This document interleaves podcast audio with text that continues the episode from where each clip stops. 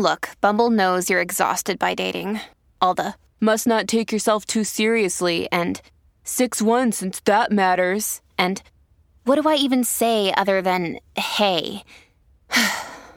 well, that's why they're introducing an all new Bumble with exciting features to make compatibility easier, starting the chat better, and dating safer.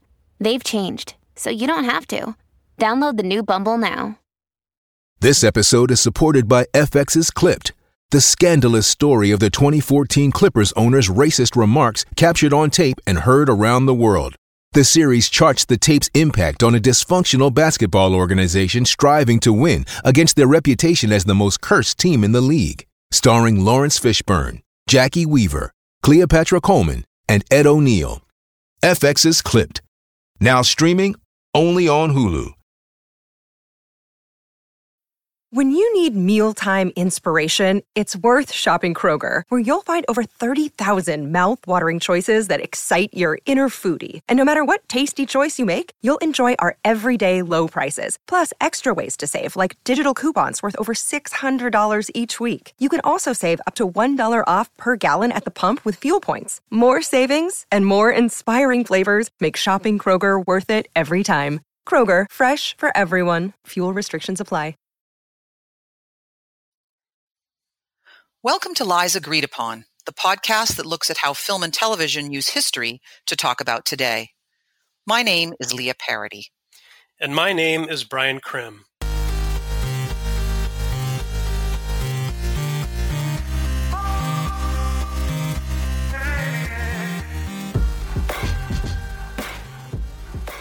We are historians who watch way too much film and TV. And whenever stuff is set in the past, we can't help but notice that whatever is going on when the film was made shows up on the screen too. People make sense of the world by telling versions of history that seem to put the puzzle pieces together or offer the most comfort. Our own lies agreed upon. Sometimes the connections between history and the here and now can be fairly obvious, but a lot of it goes unnoticed or misunderstood. And this is where we come in. All our major institutions fell under intense scrutiny after 9 11.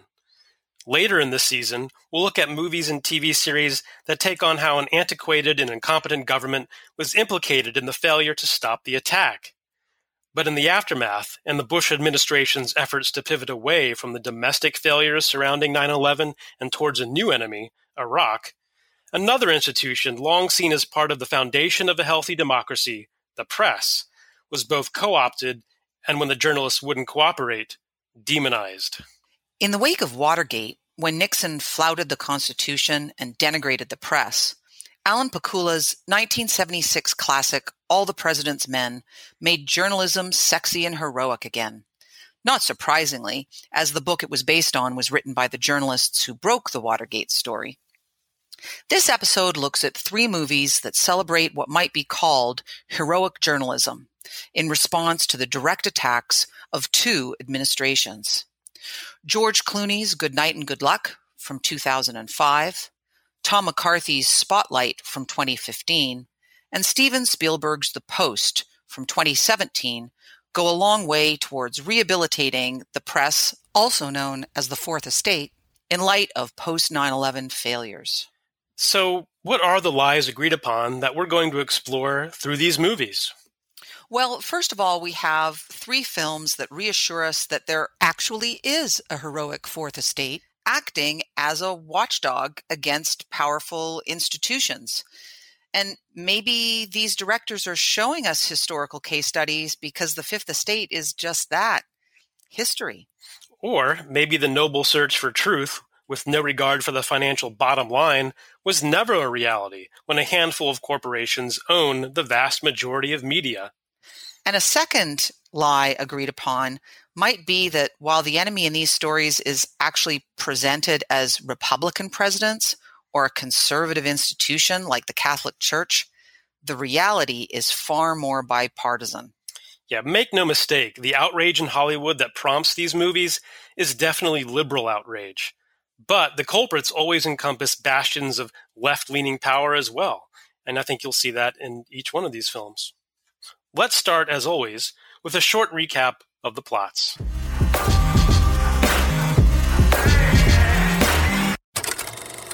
Two thousand and five's Good Night and Good Luck is the second movie we're looking at from the writing producing team of Grant Heslov and George Clooney. This was also Clooney's first directorial effort. It stars the always wonderful David Strathairn as Edward R. Murrow, Clooney as his producer, Fred Friendly, Frank Langella as the head of the CBS network, William Paley, and Jeff Daniels as Sig Mickelson, head of CBS News. It also stars Patricia Clarkson and Robert Downey Jr., Tate Donovan, Alex Borstein in a great early performance, Reed Diamond, and Ray Wise, who turns in a heartbreaking performance as Don Hollenbeck. The film recounts one of the most storied events in the history of journalism CBS News' decision to challenge Senator Joseph McCarthy, who has, of course, become synonymous with the Red Scare hysteria of the early Cold War resulting in blacklists, careers and lives ruined, and a culture of paranoia, self censorship, and disregard for the Constitution. The film opens and closes with Murrow giving a Cassandra esque speech about the decline of independent, responsible journalism and the dire consequences to the health of democracy and civil society, as he also accepts an award for his lifetime of work. The central plot of the movie is the first critical investigation of McCarthy's tactics, evidence, and conclusions as the head of the Senate Permanent Subcommittee on Investigations. Using footage from the actual hearings, McCarthy speaks for himself throughout the film. But the other plot thread that is woven through the film is the tension between Murrow and Friendly's team's desire to do investigative journalism as the watchdogs of civil liberties and the commercial interests of the network. Their show, See It Now, was juxtaposed with the light entertainment of the celebrity interview show that Murrow was forced to host in order to help pay CBS's bills. The show was called Person to Person. And in the end, Paley turns See It Now into a once a week show on Sundays. The message is clear.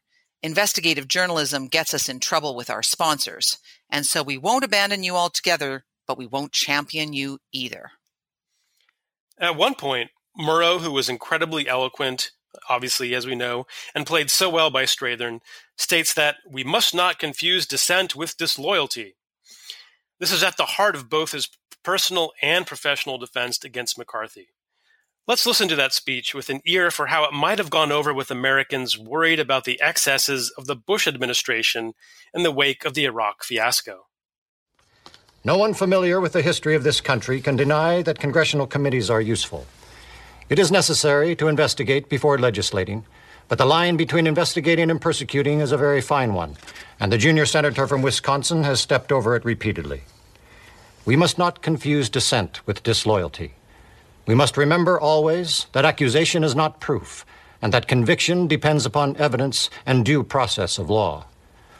We will not walk in fear one of another. We will not be driven by fear into an age of unreason if we dig deep in our history and our doctrine. And remember that we are not descended from fearful men, not from men who feared to write, to associate, to speak, and to defend the causes that were for the moment unpopular. We can deny our heritage and our history, but we cannot escape responsibility for the results. We proclaim ourselves, indeed, as we are, the defenders of freedom wherever it continues to exist in the world. But we cannot defend freedom abroad by deserting it at home.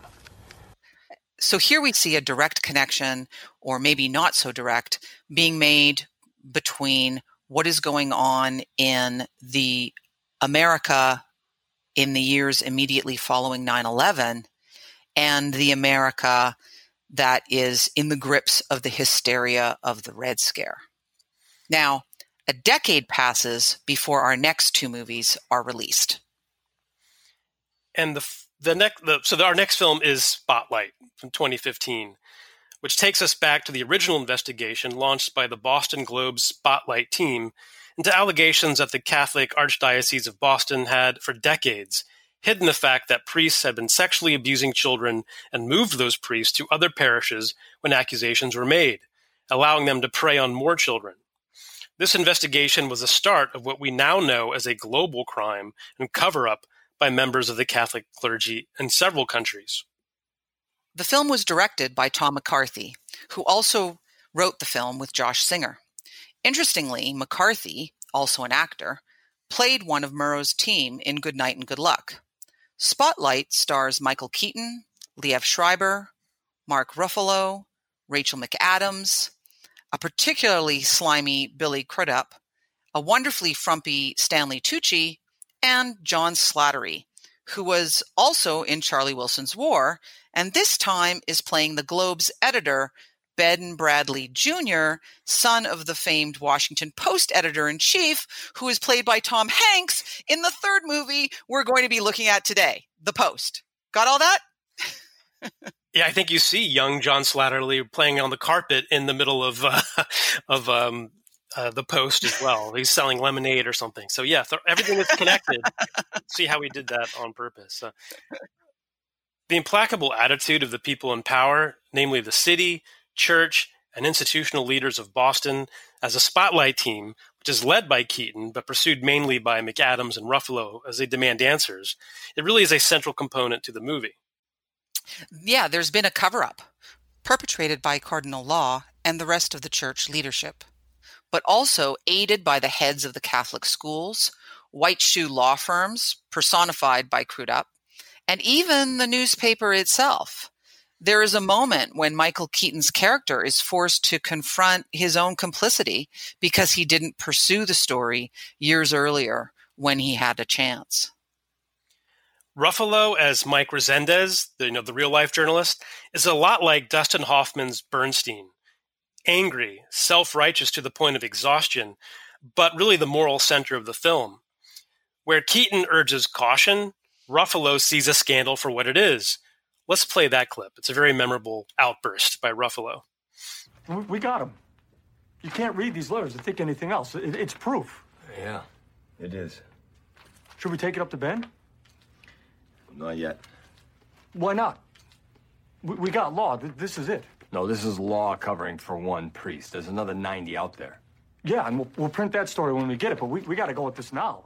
No, I'm not going to rush the story, Mike. We don't have a choice, Robbie. If we don't rush to print, somebody else is going to find these letters no. and butcher this story. Joe Quimby from the Herald was at the freaking courthouse. So we'll write a holding story and we'll keep our eye on the Herald. Baron told us to get law. This is law. Baron told us to get the system. We need the full scope. That's the only thing that will put an end to this. Then let's take it up to Ben, let him decide. We'll take it to Ben when I say it's time. It's time, Robbie. It's time. They knew, and they let it happen. Two kids. Okay? It could have been you. It could have been me. It could have been any of us. We gotta nail these scumbags. We gotta show people that nobody can get away with this. Not a priest or a cardinal or a freaking pope. Powerful stuff. I think it really shows that the fifth estate is not a monolith. You have uh, the journalists who are the gatekeepers who are you know toeing the line, and then you have the uh, firebrands that sometimes are the ones who get things done. And so it's it's a film that both critiques and champions journalism. And finally, we have The Post, a film from 2017 whose origin story is as interesting as the movie plot itself. First time screenwriter Liz Hanna graduated from the American Film Institute Conservatory before Donald Trump became president in 2016. She fell in love with the biography of Washington Post publisher Katharine Graham, who died in 2011. And she wrote The Post to give voice to Graham's experience. Steven Spielberg was impressed with the script and wanted a very quick turnaround, making the film in less than 10 months. Interestingly, Josh Singer, who wrote Spotlight, co wrote the final version of The Post. Uh, Hanna and Singer were nominated for the Golden Globe for Best Original Screenplay, and the cast is typically wonderful for a Spielberg film. Meryl Streep, Tom Hanks, Matthew Rhys, Carrie Coon, Sarah Paulson, Bob Odenkirk, Bradley Whitford, Jesse Plemons, and I could go on and on. Yeah, everyone wanted a piece of that casting, no matter what, how small a part, and you really see that. Uh, but set in 1971, the Post chronicles Katharine Graham's struggle to turn the small family owned Washington Post into one of the premier newspapers, which is it is today, while Ben Bradlee, is campaigning frantically to publish the infamous Pentagon Papers, a cache of documents compiled by former Department of Defense official Daniel Ellsberg. And the, the Pentagon Papers, we know, details over two decades of lies and missteps responsible for America's disastrous war in Vietnam.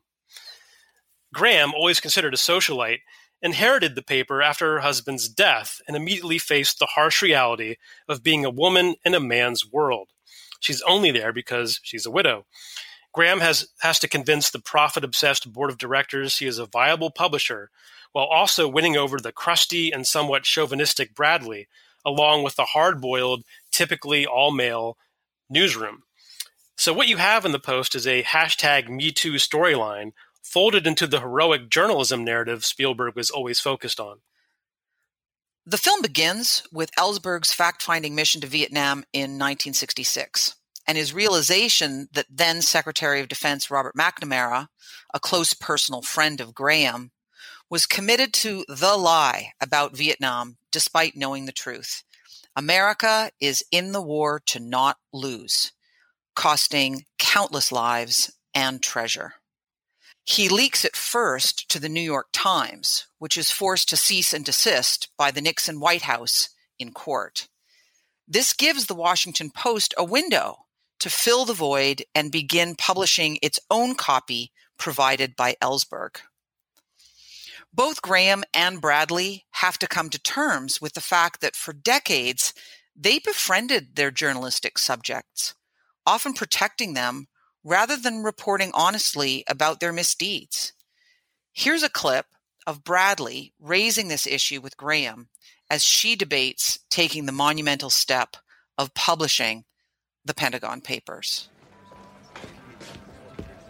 So, can I ask you a hypothetical question? Oh, dear, I don't like hypothetical questions. Well, I don't think you're going to like the real one either. Do you have the papers?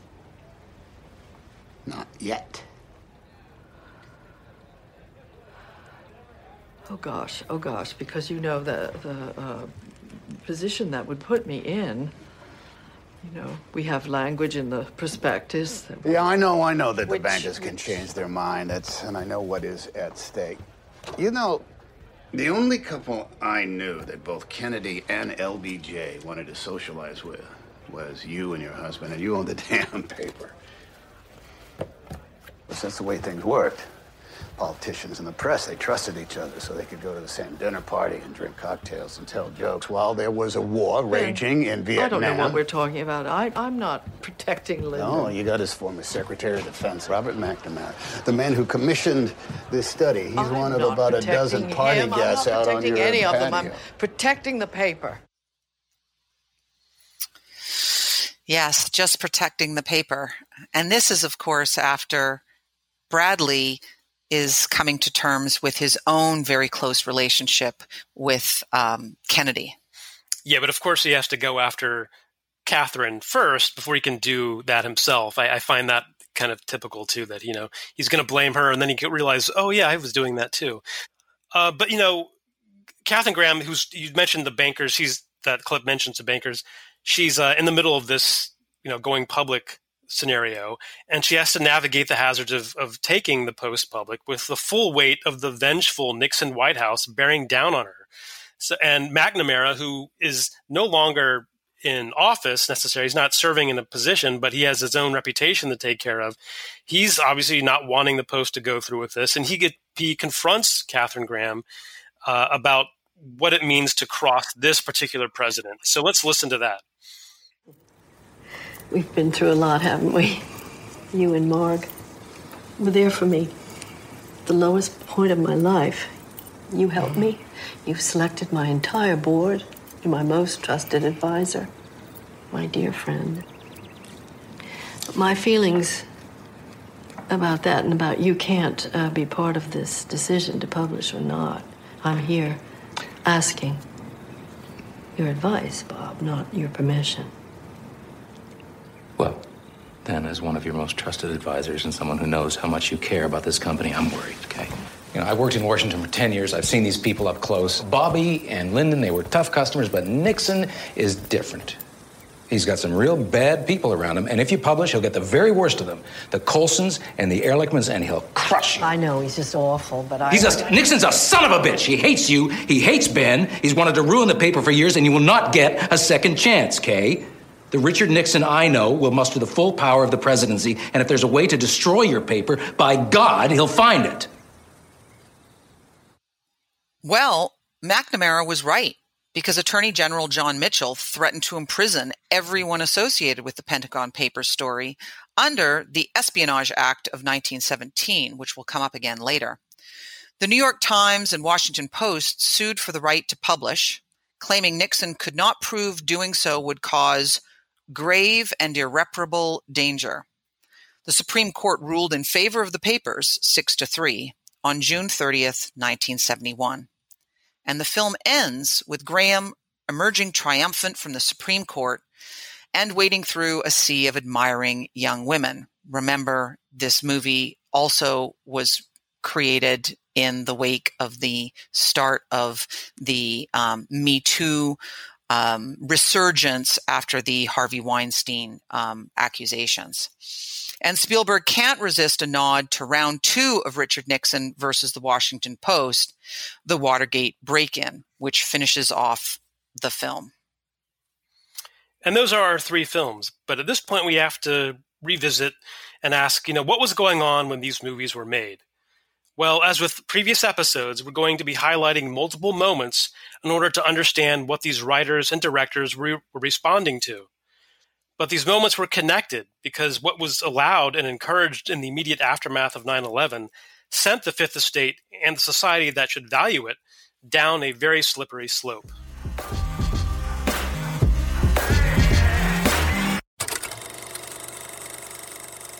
The first lie agreed upon that we mentioned at the beginning of the episode is that there is a heroic Fifth Estate acting as a watchdog against powerful institutions.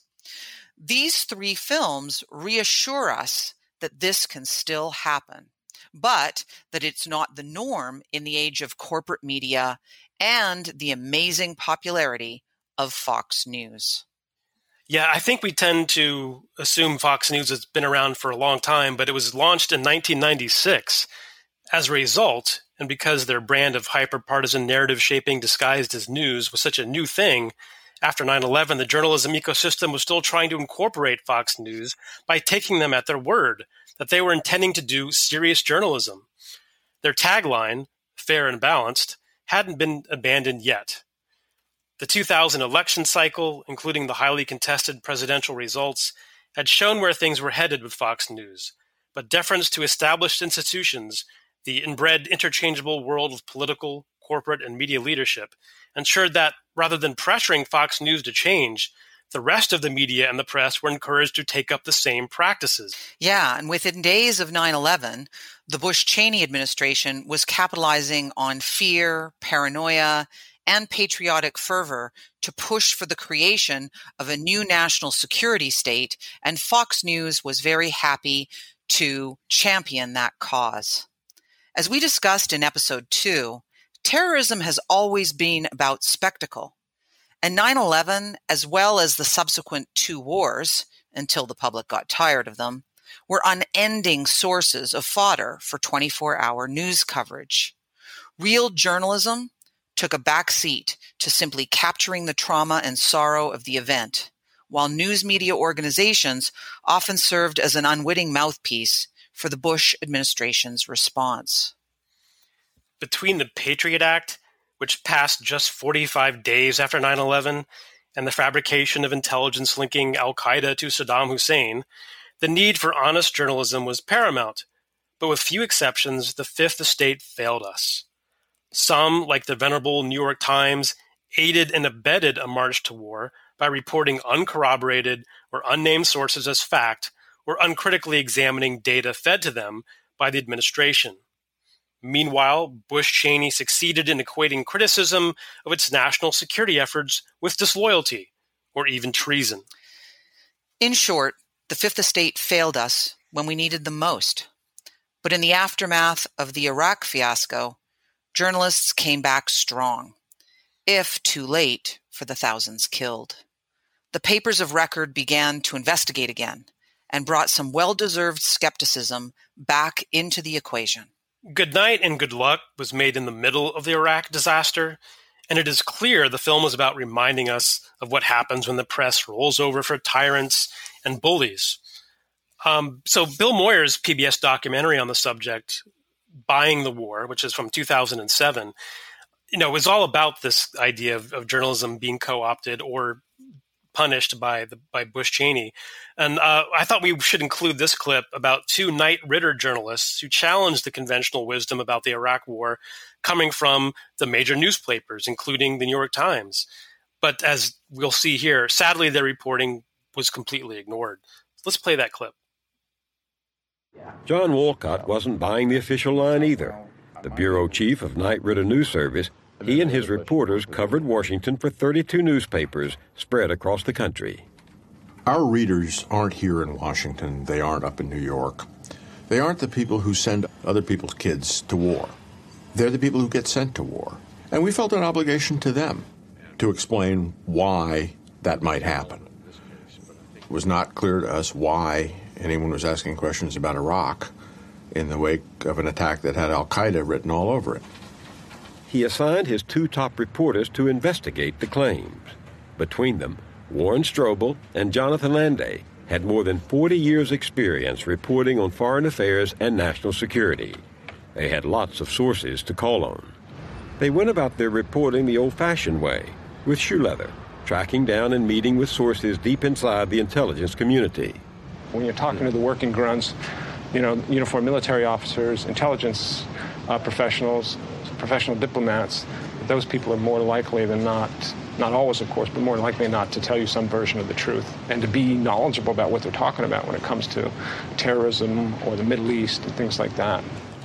Strobel learned that within two weeks after 9 11, senior intelligence officers were growing concerned that the Bush administration was stretching little bits and pieces of information to connect Saddam Hussein to Al Qaeda with no hard evidence there was a lot of skepticism among our editors um, because what we were writing was so at, at, odds with what most of the rest of the Washington press corps was reporting. And some of our papers, frankly, just didn't run the stories.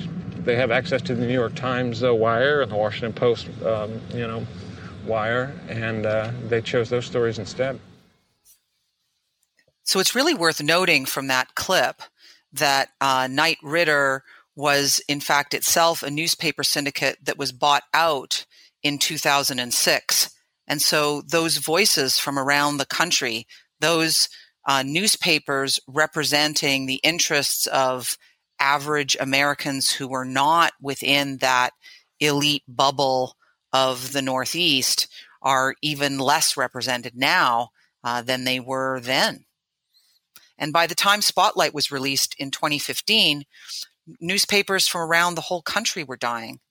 The Boston Globe, once a premier newspaper, was sold to the New York Times in 1993 and was then resold in 2013 to the owner of the Red Sox. And the paper lost 94% of its value in that time, a trend leading to the death of hundreds of papers and the absorption of once proud independent papers into massive media conglomerates. Yeah, and it's, you know, Spotlight shows reporters successfully taking on the millennia old institution of the Catholic Church. But really, investigative journalism's true nemesis is corporate media centralization and the death of print, something no one could stop. So the era of heroic journalism portrayed in the Post and with Good Night and Good Luck, uh, the same issue, but on you know the side of, of uh, te- television. Uh, this seems like a million miles away, not because there are no more brave journalists, but because there are just fewer venues to read them or to watch, you know, well well known reporters doing their job. And the other thing that was happening ties together Spotlight and the Post. When these movies were released, these later two movies, there had been a series of whistleblower events in the decade between the start of the Iraq War and when Spotlight was released. In particular, Chelsea Manning released classified military files to WikiLeaks in 2010.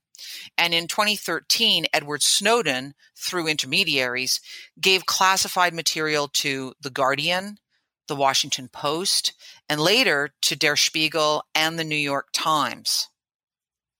So all those papers were vilified by the Republicans, accused of treason, but the Obama administration relied on the 1917 Espionage Act to repeatedly go after anyone in the press seeming to be cooperating with whistleblowers. In just one instance in 2013, the Obama administration seized Associated Press phone records without notice because they had disclosed information about a foiled Al Qaeda terrorist plot. Remember, it's the 1917 Espionage Act that John Mitchell used to threaten Katharine Graham in the Washington Post and the New York Times.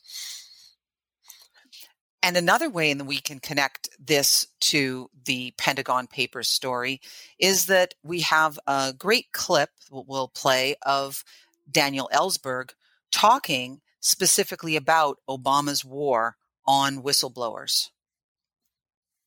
I said before Obama there were three indictments. Obama has brought five in these two years. If he brought it against Assange, if they did six, it would be twice as many as all previous presidents put together. And two of them were for acts undertaken under Bush, which Bush had not indicted. So, in other words, we're not looking back applies to the myriad crimes of the Bush administration torture, aggressive war, uh, warrantless wiretapping, uh, crimes that actually strike at the heart of our Constitution as well as our domestic law. No looking back on those. The only looking back is on whistleblowers. To me, uh, and again, why Obama so much, I, I, have a hypothesis. It really, this is just very speculative. One of the great secrets in the cables released is how little difference there is from 2008 to 2009. They're the same practices, the same torture, not that much difference. But I think he's, uh, he's really doing it more aggressively than any previous president, and specifically, he's doing it by treating the act that I was charged under as an official secrets act, as an act that criminalizes all leaks. And if he gets a conviction, that if they go up to the Supreme Court and the Supreme Court takes it and doesn't notice that it is unconstitutional, which is not a bad bet. And if he gets that, he has a very broad Official Secrets Act, and from then on, all he has to do to find out who is the source of any leak is to call in the reporter whose byline is on the head of, the, of that column and say, We're not charging you with anything. We're not against the press. We're for the press. Just who committed the crime. Yeah, I think that's a reminder maybe that the imperial presidency is bipartisan, that in the era of the national security state, it doesn't matter what party they're coming from. It is easily abused, and uh, that's uh, maybe sometimes lost in these films that you know show the you know the conservative or the Republicans as as always the enemy in this case. It's not always. And Ellsberg knew that. Exactly. And of course, if the press are the ones that these whistleblowers are leaking to, even if they're not arrested, uh, even if they're not charged, then in the uh, court of public opinion, it's very easy for administrations and for competitor news agencies to call them traitors. So by the time Trump arrived in the White House, his total undisguised frontal assault on the Fifth Estate was really only the natural endpoint of a long process. And as soon as he took office, his war against the press took off. So the 10 month timeline for Spielberg from decision to make the movie to the release date, which was December 5th, 2017, was really a direct retort to Trump's attempts early in his administration and then picking up steam as his administration went along to bar critical press from the White House and a direct challenge to news media that still thought it was more important to cultivate relationships with the Trump administration than it was to critique it. But in this moment, what we had also was um, people who were sympathetic to Trump's attempts to shut down um, uh, the uh, media access, uh, calling upon shadows from previous eras, like the HUAC hearings, and saying maybe we need to return to those. You know, maybe we need to bring back the hearings in order to instill fear in the American public again, including fear in the media. And we have a clip here of uh, Newt Gingrich where he really explicitly lists all the people who are at fault. I, I think you've had a national elite, um, the major newspapers, the major networks, uh, the Obama presidency, uh, many academics, many of whom, by the way, are funded by countries like Saudi Arabia.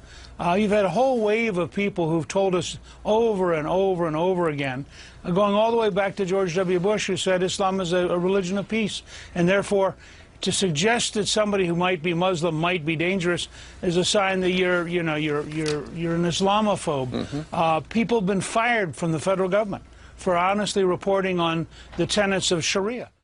So, as you can hear there, we have this very clear uh, vilification of the press, the Obama administration, actually, even the Bush administration, which is uh, an amazing uh, an amazing thing as well, uh, coming from Newt Gingrich.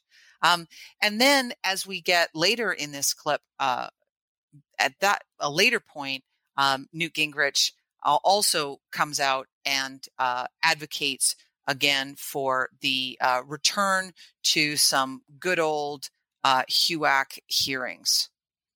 Uh, so I think what you've had is a, a, widespread, particularly on the left, and particularly with Obama and Clinton and, and the administration, effort to suppress telling the truth about the threats we face. There's a worldwide movement that hates us. Now, how do you change the law? How do you allow the FBI, for example, to use common sense and best judgment? Do you so, think so let me go a step further. Yeah. Because remember, San Bernardino, Fort Hood, and Orlando involve American citizens we're going to ultimately declare war on Islamic supremacists, and we're going to say if you pledge allegiance to ISIS, you are a traitor and you have lost your citizenship. And we're going to take much tougher positions. In the late 1930s, President Franklin Roosevelt was faced with Nazi penetration in the United States. We, we originally created the House Un-American Activities Committee to go after Nazis. We passed several laws in 1938 and 1939 to go after Nazis, uh, and we made it illegal to help the Nazis. We're going to presently have to go take the similar steps here. Yeah, I think we we remember a lot of us, unfortunately, know that Newt Gingrich is a was has a PhD in history. He's a terrible historian, but but he is a historian, and he, and he gets something right, which is that HUAC does start under a Democratic president, and and that really folds into our our second lie agreed upon, which is that you know those who abuse power are republican presidents or in the case of spotlight you know an inherently conservative institution like the catholic church and that's not so. Uh, the reality is far more bipartisan and even if our films don't necessarily show that. And so we have some great hollywood liberal stuff going on here. Uh, it's all fine and good to harp on joe mccarthy and the huac but as newt reminded us in that clip you know it is 1938 uh, during FDR's second administration, and it's run by a Democratic congressman named Martin Dies.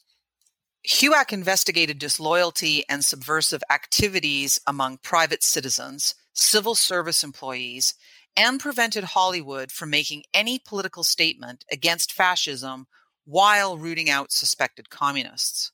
Also, it was Harry Truman, another Democrat, who pushed for loyalty oaths like the sort the CBS newsroom complain about in Good Night and Good Luck.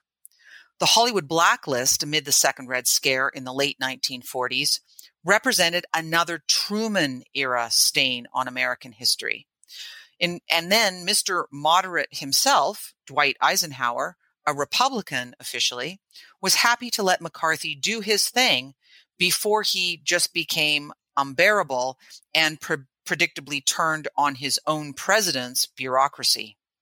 So CNN's very excellent Cold War documentary, which was produced in the late 1990s, you know, covers the blacklist. And we have a clip here that has some audio from three very famous people you might be able to recognize Gary Cooper, Ronald Reagan, who at that point is president of the Screen Actors Guild, and actor Robert Taylor. And so this these are, are clips from the hearings held between 1947 and 1949 under you know, Truman's administration. Have you ever observed any communistic information in any scripts? Well, I have turned down quite a few scripts because I thought they were tinged with communistic ideas. They uh, haven't attempted to use me, I don't think, because apparently um, they know that I'm not very sympathetic to communism. There has been a small group within the Screen Actors Guild which has consistently opposed the policy of the Guild board and officers or the Guild itself as evidenced by the vote on various issues. That uh, small clique uh, has been referred to, has been discussed as more or less following the tactics that we uh, associate with the Communist Party. If I had my way about it, they'd all be sent back to Russia or some other unpleasant place. Yeah, sometimes we forget that uh, that HUAC not only was Democratic, but the blacklist itself started under Truman and not Joe McCarthy. And so when we get to the story that the Post is based on, it's important to really focus on the fact that is a little bit elided in the movie itself that the point of the Pentagon Papers is that the free press has been giving a free pass, really, uh, to administrations going back for decades. So the Post pits the free press versus Richard Nixon, but the Pentagon Papers themselves is the story of endless lies propagated by every president since Ike, and especially liberal icons JFK and, of course, Lyndon Johnson. Nixon was really just the last in a series of presidents executing the containment doctrine. So Ben Bradlee has to atone for his close relationship with the Kennedys, and Katharine Graham befriended the power elite no matter who they were. Just look at how close she was with McNamara, who was both Kennedy and Johnson's Secretary of Defense and truly the primary architect of the Vietnam War strategy. What we have here is what journalist and historian David Halberstam called the best and the brightest. All these men from a certain era, a socioeconomic group, and a handful of Ivy League universities gliding into enormously powerful positions, not because it was their right, but it was because what was expected of them. Political affiliation meant nothing. The national security state thrived on continuity, and I think the Post and Good Night and Good Luck show us that very well. Yes, I mean, I really hate to uh, throw it to Newt Gingrich, but in a way, when he talks about there being an elite, it's not uh, in some ways much different from Bill Moyers pointing, having the editor uh, from Knight Ridder pointing out the difference between the story that they were hearing from uh, elites, uh, people who were within certain circles of power who wanted a certain narrative versus those who were the grunts uh, working on the ground in these various fields and, um, of course, around the world. Yeah, I think in all of these cases, you have, uh, you know, institutions that are as old as, for example, the Fifth Estate or the National Security State, which is a creation of a cold, a democratic Cold War president, or um, you know that that this the, that this these institutions are timeless, and it doesn't really matter, at least in the era before Trump, maybe who's in charge. There's always going to be continuity in favors being uh, offered and accepted for access, and I think. Uh, you know the, the best and the brightest of the fifth estate are the ones that can break that cycle and in some cases you see it in some cases you don't and uh, our three films show us kind of both sides. Yeah, I mean, this is the thing. You know, we we want to point out that that you know Spielberg could have made a movie about the Pentagon Papers. He could have made a movie that was actually about the endless war, and he could have made that during the Obama administration to critique the Obama administration. It's that administration that kept Guantanamo Bay open, that didn't end the war in Afghanistan, but it becomes something so urgent that it gets thrown together in this 10 month period once Trump perceived to be this real threat that that's where he wants to level his critique uh, not potentially you know uh, six years earlier leveling it um, at the obama administration. Right you know i think that, yeah there's a uh, certain urgency about trump that we all feel of course but we tend to forget that the the path to his accession of power was was well laid and and by skipping some of these previous these other examples you're kind of missing a, a bigger picture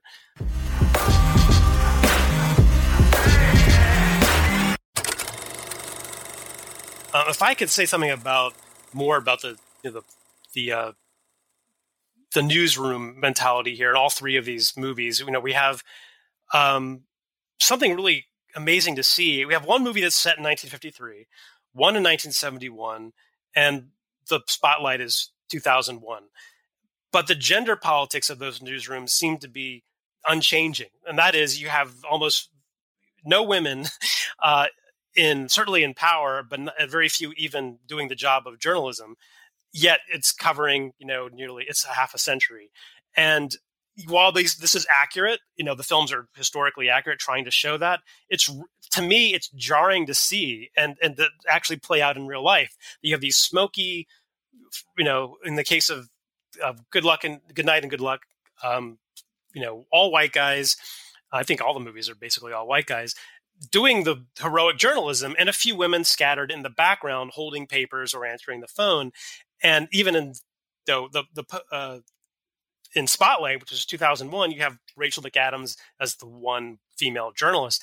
That's that's it's reality, but it's also just so disturbing to see, and and you makes you realize that's something that uh, is not covered very well necessarily by these films.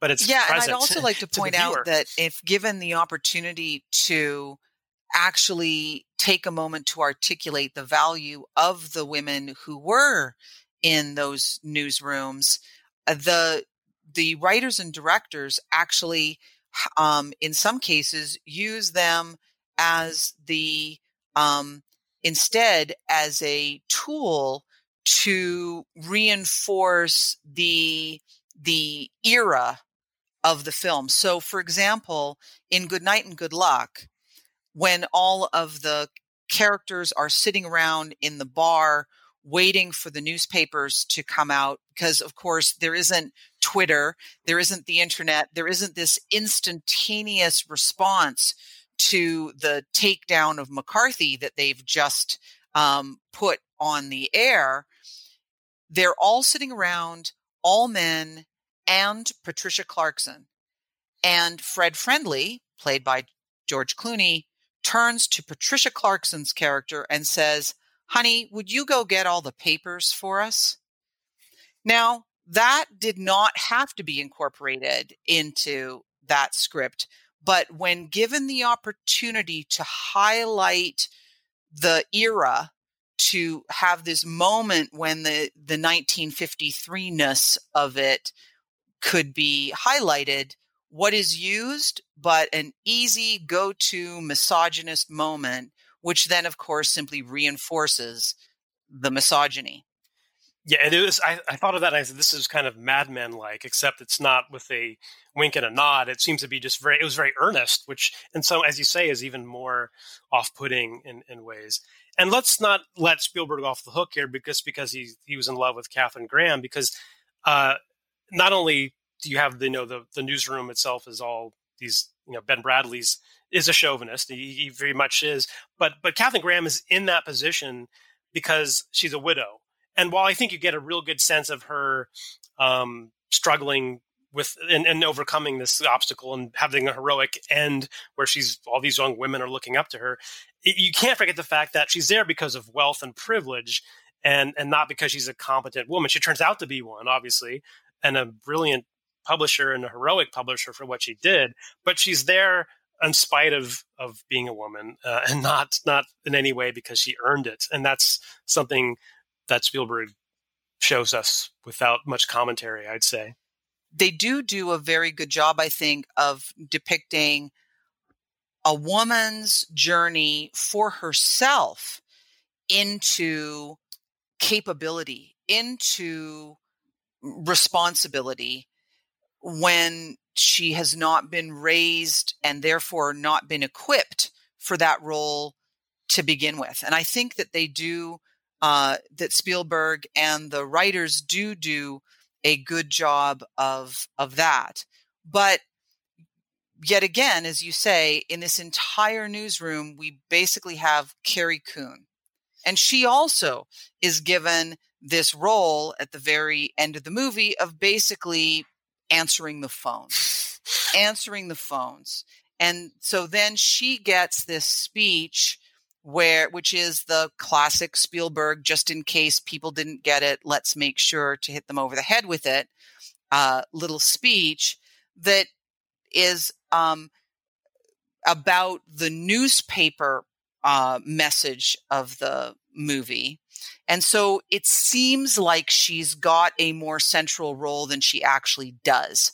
But everything that comes before that really sort of sidelines her and I would argue, quite frankly, that the Rachel McAdams character in uh, Spotlight is also given the sort of fe- gendered female, warm and fuzzy tasks when it comes to the investigation.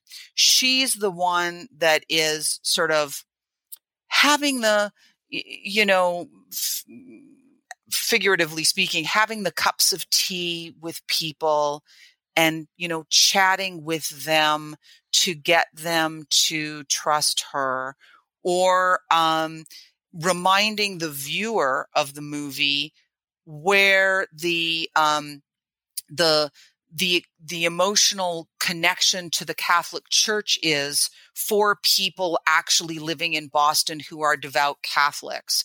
And so in both of those cases she's eh, she's sort of stripped of her professional credentials a lot of the time in order to fulfill this kind of humanizing role. Um, so I think it's it's important while uh, you know we don't want to say that these uh, you know that that means that that these movies should be dismissed but we do want to point out that all of these these tropes are still playing out even in these movies. True yeah it's uh it's i remember mcadams character it's her mother who's very much you know still an ardent catholic and that's where you get this um, this bond they have. And, and she also is the one who must make the victims feel better about coming to give, giving them her stories. And that like you said and she's very she's uh, unequal to mark ruffalo but you get a sense by watching the film that that she is the mentee in a very real gendered typical way and, and not not equals and in fact in real life i think honestly i saw a documentary that showed that uh, she was i think a little more senior than he was, but you would never more get senior. you would never get that sense in, in the film.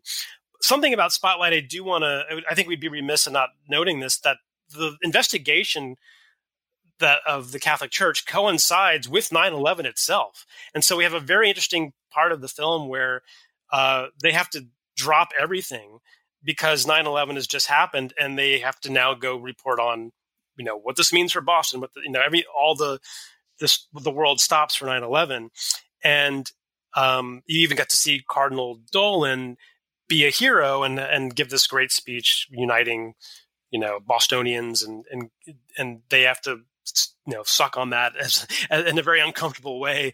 Uh, but i found there's a really kind of hidden scene here where one of the journalists who lives nearby one of these priest houses uh, and is very scared for his for his children living so close on his refrigerator, he has um, a note saying, telling the kids, don't go near this house.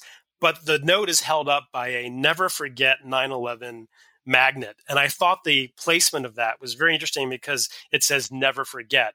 And the message here is don't forget this investigation. don't forget that there's other news going on here just because there's 9 11. And it's really within months of, of 9 11 that they do break the story, and uh, I think that's telling. You know that this that journalism goes on, and it's a it's a slog, and certainly there's nothing uh, always very exciting about the work that they do in Spotlight. But I, I found that placement of the never forget magnet, you know, a nice touch. It wasn't Spielberg-esque. It didn't bash over the head.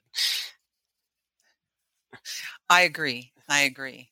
And that helps to bring us back to home base in a sense, because it may seem like this episode, in its exploration of the sustained attack on the Fifth Estate over the past 20 years, has moved far afield from 9 11. Uh, but we hope that we have shown that um, if it was a, a first a fear of Nazis and then communists uh, that resulted in the denigration of journalists who questioned uh, the HUAC hearings and McCarthy. And then it was the paranoia of the Nixon administration in the era of Vietnam and the Civil Rights Acts that had the same effect, vilifying the press again in the era of Watergate. That we can see that 9 11 really started a new cycle that even now, even today in 2020, we're feeling the direct effects of. And I would say, uh, in asking you what your recommendations are from these films, that I'll go out on a limb and say that both of us would rec- recommend all three of these films. This is a good week uh, for uh, watching uh, watching these movies, and um, I think that they are all really um, excellent films that are worth people's time. Yeah, not every week can we say that, but this week we have three stellar films from you know one from uh, 2005 and, and, two close together 2015 2017 all about this uh, no they're good journalism films and her and and in a way that's not uh, too reductive or or simplistic. And I I think uh, they hold up very well, uh, including Good Night and Good Luck, which is by now is 15 years old. That one really uh, is a timeless message because Edward Edward Murrow was always fighting the good fight and. Uh, you can easily see yourself in in him watching uh, McCarthy speak, you know, they're he's, they're all horrified, and I think we look at that every day now, and and we're we're horrified, um, and we can put ourselves in his shoes and and some of these journalists' shoes. So yeah, it's it's a big thumbs up on all three of these. This episode was written by Leah Parody and Brian Krim. It was also edited by Leah, and the theme music was written by Mike Patterson. Check out our website, liesagreedupon.com, for more on each episode, including clips and links to the films discussed. Be sure to subscribe to get this excellent free content in your inbox. You can also follow us on Twitter at Lies Agreed Upon. That's at lies underscore upon.